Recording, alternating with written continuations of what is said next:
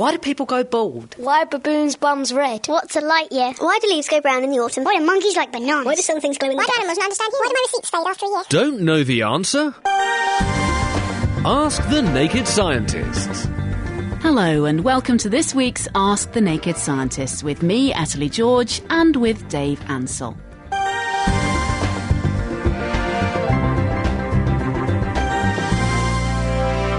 Ralph in Stamford says, "Hi Dave, what's the difference between an asteroid and a meteor?" Can, can you answer that one? I'm, I've put Dave That's... completely on the spot here. I don't know if he needed any preparation time, but he certainly hasn't had any, so... Okay, an asteroid is basically a lump of rock which is orbiting the sun. Mm-hmm. So a smallish lump of rock, anything up to one hundred kilometres across, down to a few tens of metres across, orbiting the sun. While it's sitting there orbiting, it's an asteroid. Um, a meteor is something which hits the Earth's atmosphere. And when things which hit the Earth's atmosphere, as they fall towards the Earth, they get going incredibly fast. When they hit the um, hit the gases in the atmosphere, they compress the gas. When you compress gas, it gets very hot. So you get this fiery trail right. of these really hot gases, and it evaporates, and you get all sorts of exciting things happening. And so you see a streak in the sky. Um, so meteor is stuff hitting the uh, atmosphere. A meteorite is if it gets all the way down to Earth and you find a lump of rock on the ground. Okay, so meteor is whilst it's in the sky. Yep. Does a meteor then become an asteroid as it enters the atmosphere? An, an, if an astero- or a very, very, very small asteroid, a little lump of asteroid which hits the atmosphere okay. would then turn into a meteor. Oh. And if so it's, it's big enough to get to the ground, good, it's a meteorite. A, a, well done, Alan. No, it was Ralph. I beg your pardon. Well done. I had no idea. I just thought they were completely different things. That's amazing. Right, I, there, will there be a test afterwards? Because I probably won't be able to repeat that back to you. But that was amazing. Have you actually, have you looked out for the, the Perseid... I had a bit, a little bit of a look. I was out a few, a couple of weeks ago, and someone else saw one. I thought it was this week. It's it's actually spread over about a whole month. Okay. Um, what's happening is that the Earth is orbiting and moving through the trail of a, a comet, a comet called Swift-Tuttle, um, which orbits every one hundred thirty years, and its co- and its orbit passes through the Earth's orbit. So there's lots of dust and stuff which has been thrown off by this comet, which is just following the same orbit. And the Earth flies through all this dust. Some, some of the dust hits the Earth. Um, it's going so fast, even just something like the size of a sand grain. It's got releases enough energy to light up a little streak in the sky. Right. And there's the kind of cloud of dust and stuff is quite large, so the Earth slowly moves through it. This is just the brightest period when you get sort of sixty or so um, meteorites every hour. Yeah. But it's slowly building up, and it will slowly die away again over okay, a month. Okay, because as I said, I had a bit of a, you know, sort of cursory look the other night at about three o'clock in the morning when I happened to be awake. Couldn't see anything. It wasn't very exciting. Yeah. But I might yeah. have a look. At, obviously, I'll be out, you know, out and about tonight on my way home, so I'll have a little look then. You want to get somewhere out, away from the street lighting. Yeah, it's quite difficult where I live. Um, Alan in Orpington. Hello, Alan. He says, we've got so many remote controls. I mean, I'm just thinking about, in my sitting room, there are probably... One, two, there's probably about four or five different remote controls for various T V, yeah. satellite, decoder box, D V D player, blah, blah, blah, blah, blah. He says, how much space do we have left for all these signals before they interfere? I thought that was a great question. It's a wonderful question, actually, yeah. Um, the way normal remote controls work is actually, it's basically Morse code with a flashing light. But they flash with a colour of light which you can't see. It's just beyond the red in the spectrum. Mm. There's a colour called infrared, and they flash in the infrared. If you point one at a, a mobile phone camera or something, you can actually see it flashing because the camera on your mobile phone is sensitive to the infrared light. So you can see the light flashing. Okay. So it basically sits there, it flashes a light at your T V. Your T V's got a little sensor, it detects the light. Um, the, the the flashing is coded a bit like Morse code. Mm-hmm. Some of that code is to tell it what kind of remote control it's supposed to be. So the first bit of each code is going to be going to say, I'm a Samsung okay. five four eight nine seven one. Hello, I am a Philips, yes. Um, then the second half of the code is going to be turn on, turn off, change to channel fifteen or whatever. So as long as those codes, as long as they don't start overlapping with those codes, um, if you got t- one remote control is not going to start, t- your T V remote control is not going to start turning your stereo or whatever, as long as all the manufacturers um, talk to each other and use different codes. Okay. Um, but if you have two of them and point, if you had enough of them and all point them at your T V at once and press buttons at random, then the T V's going to get confused because it's going to be flashing lights going all over, off all over the place, and it will get confused. So is it possible to, if you've got... and I, you know, I apologise if I'm asking you questions that is getting too deep in in here, but if you've got, say, a television and a D V D player that are the same make, that says, hello, I'm a whatever, yeah. um, could you, would would sort of one Morse code signal from one remote be telling the D V D to do something else? Do you see what I mean? To do so something it else. Entirely so depends. Dip, how dip, da, da might yeah. mean turn on channel one on the television, but it might mean stop the D V D from playing. Um, if if they organised it wrong, yeah. if, they, if they if they weren't careful they and they didn't wrong. use different codes, then yes, that could. Because this all happen. used to go. This was my story I was going to tell you. I remember having a television very clearly. In fact, it was quite posh at the time, and it had a remote that had two buttons on it. There was on. Yeah. And change the channel, okay? Yeah. And they were just two very big buttons, and they worked on sound. Oh, ultrasound or... I, I'm not entirely... We're talking a long time ago, okay? Yeah. And this television was in the kitchen, and if you actually were doing the washing up and you put the cutlery back in the cutlery drawer in the kitchen, the television would change channel. And didn't they drive pets mad or something? These yeah, it would, it would be ultrasound. Yeah. Again, it's using sound above twenty kilohertz, which you can't hear, but dogs and cats will be able to hear. Um, probably because the electronics were cheaper or easier at that time. Mm. And they'd be sending different tones or different codes. But in the they'd tones. probably be banned now for being, you know, cool. un- unhealthy for the animals. Oh. So, Alan, great question. Thank you very much for that. Um, Jan- Janina, is that Janina? Jemima? Janina? Janina, apologies, but I'm not entirely sure. But I've, I've I've had three goes at your name, so thank you anyway. Um, had a debate with a friend about parallel universes and if they could exist. And uh, Janina says, neither of us could understand how they could work. Any thoughts from you, Dave? How long have you got, I think? I is think yeah, the, I mean... You know, we can talk about this till ten o'clock tomorrow morning. I'm sure there's certainly no actual answer to this. It's a very interesting so, question. For those of us who are not...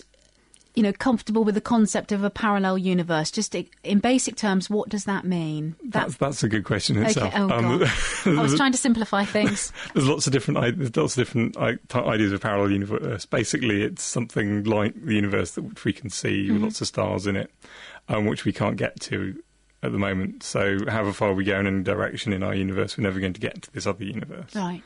Um, there's various. I mean, there's various ideas of what these. Could be one of them could be that our universe might be sort of like a bubble. Um, oh no, I've heard that theory. My, my other half's very into things like this, and and he made me watch a program the other day that was all about that and about how we were, you know, the space round yeah. us was a bubble, and then there could be other bubbles yeah. around. So essentially, if you imagine um, sort of a bubble of where you got the surface is two dimensions mm. inside a three-dimensional um, sort of room.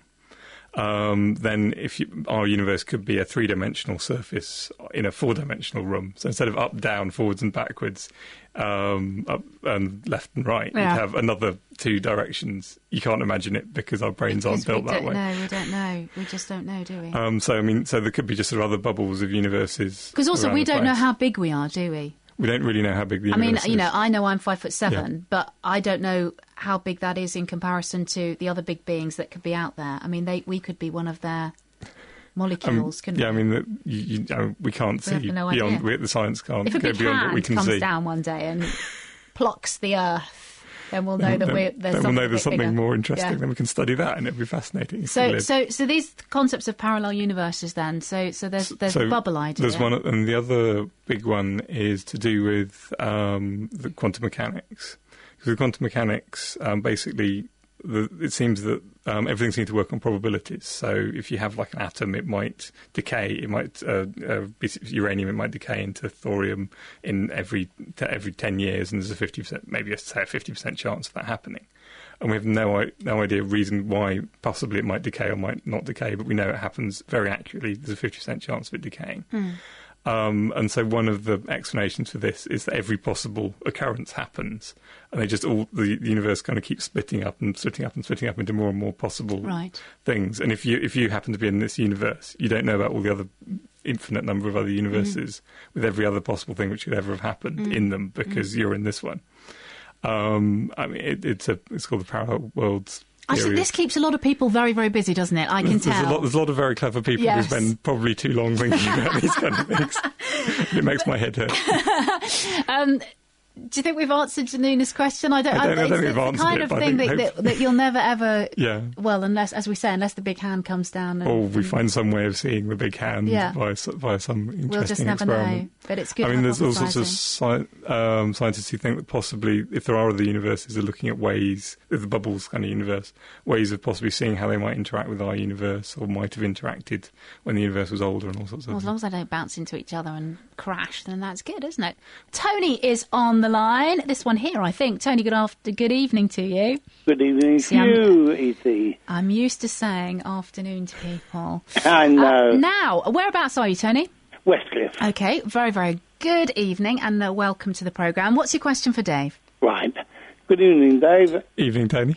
Um, it's just that it seems to me that all garden electrics, you know, hedge cutters, et cetera, et cetera, yeah. only have a positive and negative lead going from them to the plug, whereas you know, everything else in the house, for example, have uh, an earth lead. I wondered if there's any reason for this.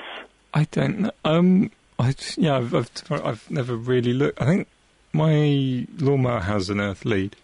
Um, I know not everything legally has to have an earth lead. If all of the electrics are under two, they're what's called double insulated, so they're under two layers of oh, plastic. Ah, that's it, probably. Um, then the, I think they, they assume that it's unlikely that um, you're going to break both layers of plastic without noticing and turning the machine off. Um, so things like the little power bricks which you plug into the wall and a lot of small, small electrical plasticky equipment don't, don't have earth leads because everything is well enough insulated. Everyone decides that you're not going to break it. You're not going to break it in one go badly enough to be able to get at the mains inside.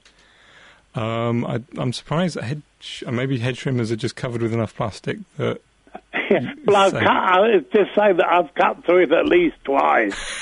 It's never done me any harm. Listen, if you've cut through the lead twice, Tony, I suggest it's time to get a new one, wouldn't you, David? I do get a new one, but it's too heavy. I can't carry it anymore. Getting too blooming old. Get, yes, get someone in. That's a better idea. Yeah, the wife. Tony, fantastic. Has Dave answered your question admirably? I think so, yes. It's one of these funny old things, but... Yeah. Here we are. Marvellous. Excellent. Very kind of him. Thank you, Dave. Th Thanks, Tony. Thank you, Tony. You do take care. Bye. Uh, so bye-bye, Tony there from Westcliff. Just wanted to talk about an artificial brain.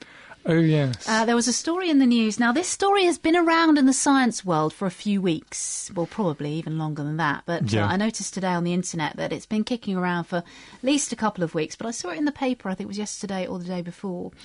And in Switzerland, there are people, well, there are probably other people doing it as well, but basically they're, they're trying to construct a fully functioning artificial brain. I mean, my brain yeah. boggles at the thought. um, and you've investigated this a bit further, haven't you? Yeah, um, this is a guy, uh, well, it's a guy called Henry Mar Markram. Um, he sort of seems to be in charge of the project. He's giving a talk, one of the TED lectures, which are fascinating things. If you ever um, Google TED lectures, if you want to waste an evening, um, because there's all sorts of fascinating, very interesting well, people. Instead of me falling asleep ideas. on the sofa, which I normally do, I should be Googling TED lectures. You should Google the TED lectures. You've oh, got well. all sorts of interesting people talking about interesting things. Um, anyway, he's um, based in Switzerland, and basically he's head or involved in a big project um, called the Big um, the Blue Brain Project, where basically the idea is that everyone's studying um, bits of brains and bits of neurons and trying to work out how they work. And the reason why that would be useful is if we could build a model of it. So you can then, so in the short term, so you can build models of bits of the brain. You can then see what happens if you put a drug into it or something, mm. and see whether that's likely to have a bad effect or a good effect, um, and sort of start to understand how the brain works. Um, so they've been spending the last fifteen years so far looking, basically looking into rats' brains, looking in very small scale, sort of um, measuring electric currents, and if they prod it here with these with one set of electric currents, what comes out the other okay. end. Um, and they reckon that um, each each neuron in the brain, that for them to model it properly, needs about the processing power of a laptop. Um, and, they, and there's about fifty or a hundred billion neurons in a brain. So I think if they're going to get it to, if they're going to be able to build a big mo a whole model of the brain just on computing power, they're going to have to hope that computers keep getting quite a lot faster. I mean, basically, if, if this is to form part of a robot, ultimately, at the moment, it's going to be about the size of the big hand that we were talking about before, isn't it? Yes, pretty much. Um, I think that basically they're not really wanting it for the robot. They're really um, he wants to study it so as we understand See human brains happens, better, yeah. so we can understand when they go wrong better and how to mend them. Um, and sort of understand things like Alzheimer's, all the, all the um, problems with the brain, because, I mean, we understand how heart works. It's a pump. We have no idea how the brain works. And he reckons that this is going to be ready in ten years' time. Um, I would...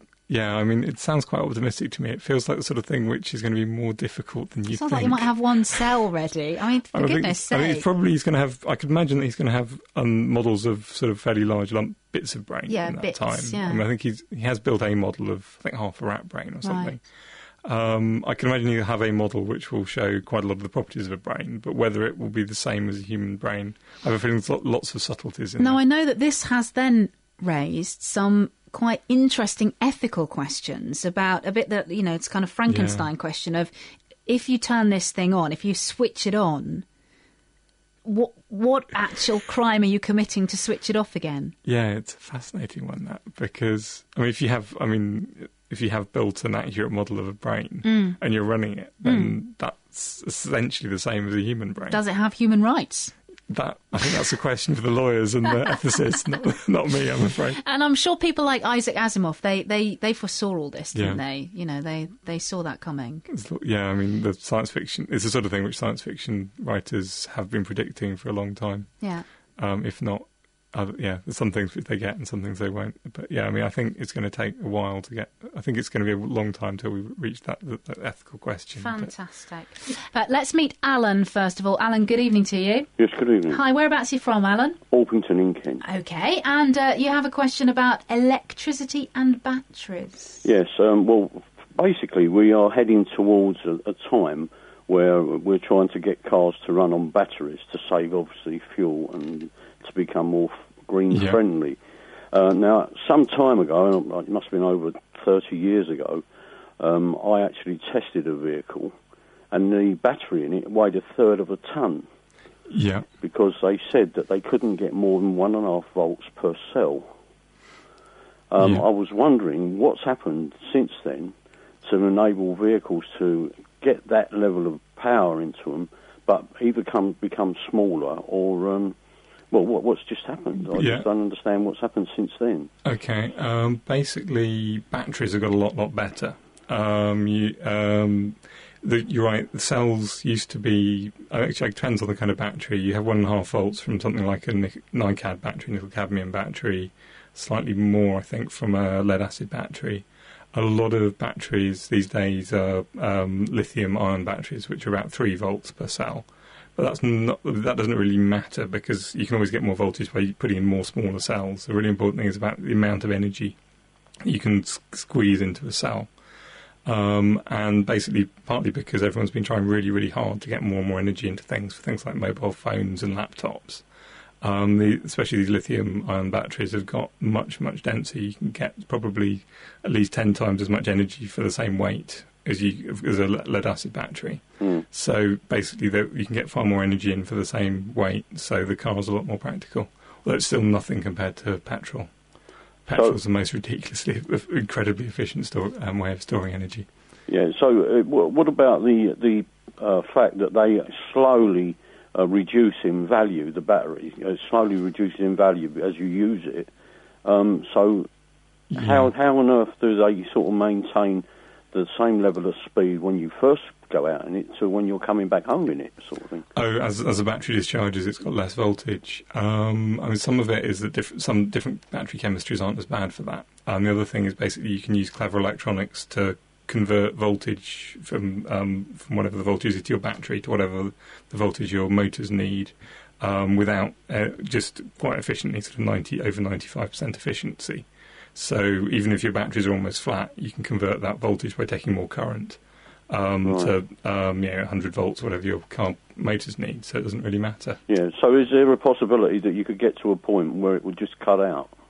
Um, yes, if your battery goes flat, then you, if there's no energy left in the battery, then you're not going to be able to go anywhere. Um, yeah. I mean, the range is the big problem with um, electric this, this cars. This is the thing, you see, because I, I, I can remember only being able to do about seventy-five miles on this massive battery. and then it was we was limited to about thirty miles an hour. Yeah, I mean, it's definitely a lot better than that. They're they're over a hundred miles, over cut some of them up to a couple hundred miles. But yeah, it's it's a problem, and they're still working on it, and batteries aren't perfect. Alan, thank you very much for posing the question. Our thanks to Annie in Peterborough. I had a similar question uh, as well about um, electric cabs rather than diesel cabs, because yeah. obviously if you're staying within a town centre or city centre, then. I mean, I think probably a good the, idea. Yeah, uh, I mean, if you've got somewhere to recharge and you can recharge, the problem with the cab is it keeps driving for a long time. Yeah, yeah. I, I think and delivery vans are definitely talking about it. Time's money. You don't want to be stopping, do you? You do not want to be stopping. We've had a question, Dave, about wormholes. Now, I don't think they mean the sort of you know that you get in the ground early in the morning when the early bird catches the worm. I think they mean sort of time slippy type wormholes. You know, the things that you can drop through and. Probably end yeah. up in your parallel universe.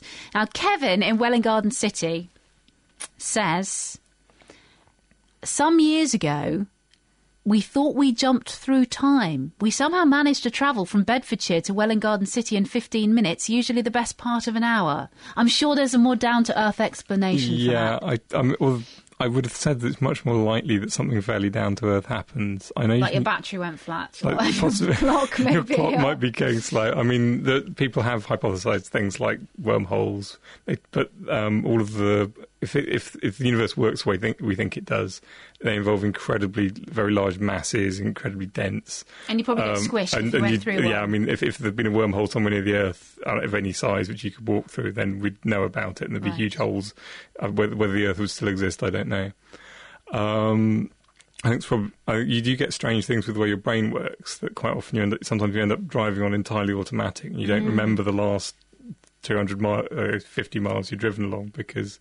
Your, your sort of brain, your sort of conscious brain isn't really paying attention, and your subconscious scary, brain actually, is still. It? Yeah, it's quite scary.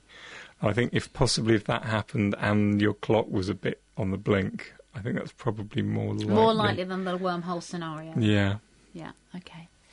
Um, Kevin, thanks very much for that. Um, Nigel in Milton Keynes has got a sort of related question because in that it's you know to do with space and planets yeah. and things. Um, my question is about Saturn's rings.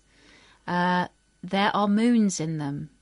Is the ring... I don't know if you could answer this yeah. off the top of your head, but is the ring debris... We do put him on the spot, don't we? Is the ring debris forming other moons or essentially trapped? trapped. Does that make sense to you? Yes. I think there's definitely evidence that it's more likely to be something around the other way, other way round. The moons seem to sort of herd the rings. So you tend, quite often you'll get a moon with a ring either side...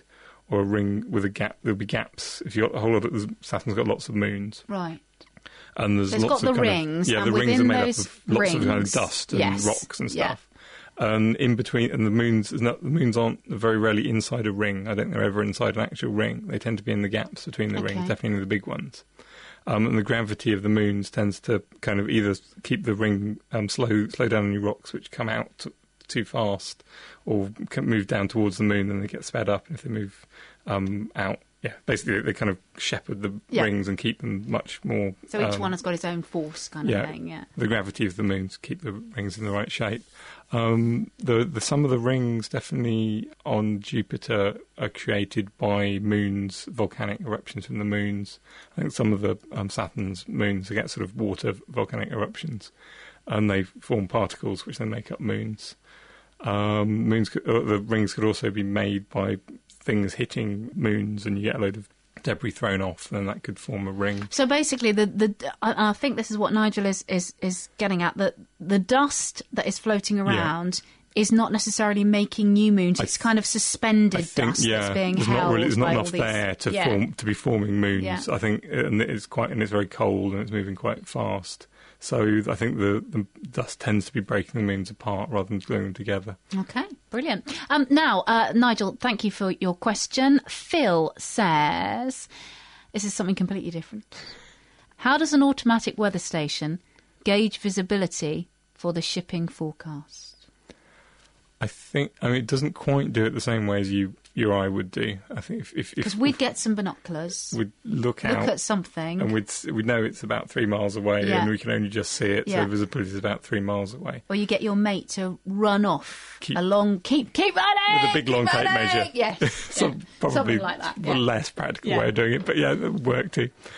and you estimate it. I think the way automatic weather stations do it tends to be they, say, have a reasonable bit of air, sort of fifty metres or something. They shine a laser from one end through the air to a mirror and back again. They have a detector at each end, and they measure how much light makes that journey. Okay. And if it's there's lots of mist there, then a lot of the light's going to get bounced off somewhere else, so the light can't travel very far, so the visitor... So that's how pure the signal is on the way back. Yeah, basically. So basically how clean the air is. So it, it's measure, it's probably measuring much more locally than you, you would do, because if there's a big sort of fog bank coming in, then you'd say the visibility was less, because you can't see beyond the fog bank, but until the fog bank got to the sensor, it yeah. wouldn't know about it. Yeah. Cool. Fantastic. Thank you very much for that. Uh, somebody has, I think, texted saying, I've had a catheter fitted. Why do you pass more fluid in the day than in the night? Now, my first obvious and probably ridiculous answer to that would be because you're drinking more.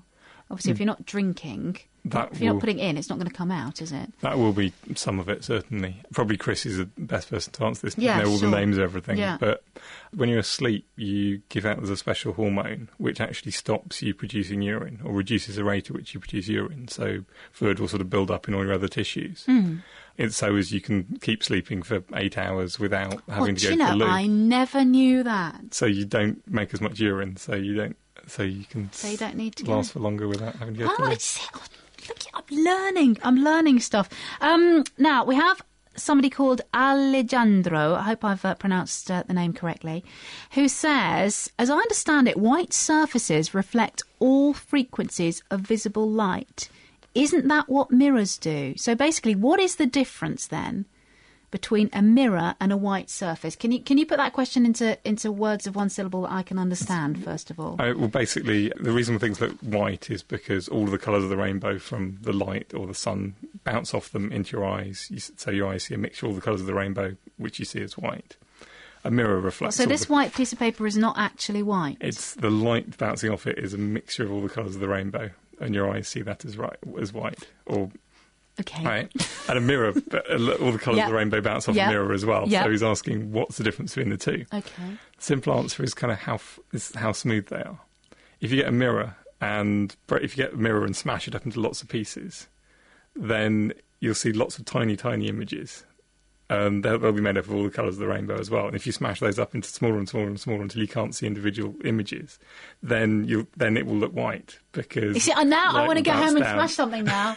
I'm, t- I'm tempted to go home and smash something. It's the same thing if you look at a um, little crystal of salt. If you look at one of them very individually, they're transparent and it looks clear like a piece of glass.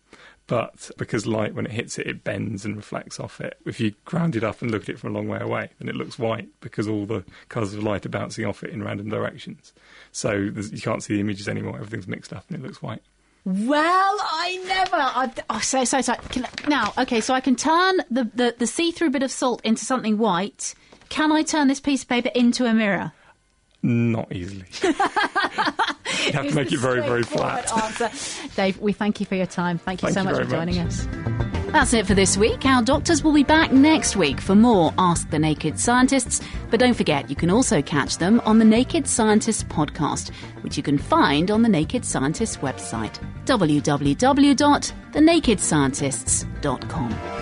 The Naked Scientists are sponsored by the Wellcome Trust, the E P S R C and U K Fast. For more information, look us up online at naked scientists dot com.